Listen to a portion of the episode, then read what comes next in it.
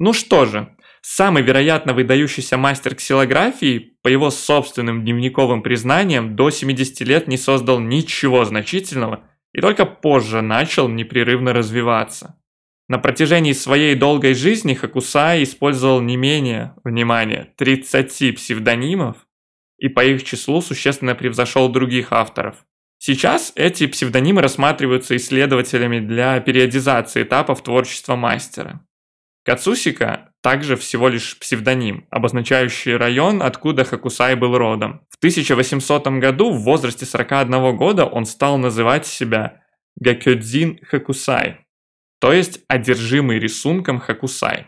Художник обращался к различным жанрам ксилографии, среди них портреты популярных актеров, иллюстрации к книгам, поздравительные открытки Суримона, ну и манго.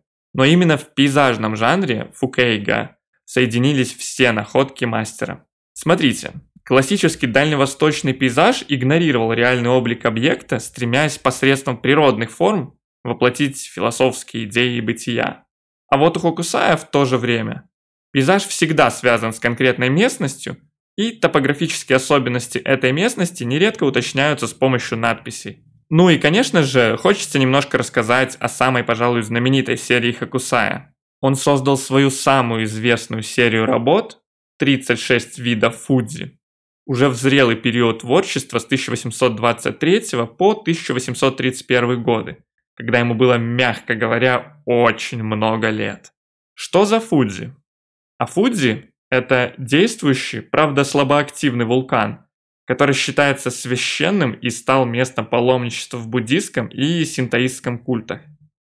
Серия имела такой небывалый успех, что издатель Нисимура Йохати вскоре анонсировал планы по ее расширению до 100 гравюр. Однако свет увидели только 10 новых работ, поэтому серия в итоге состояла из 46 листов.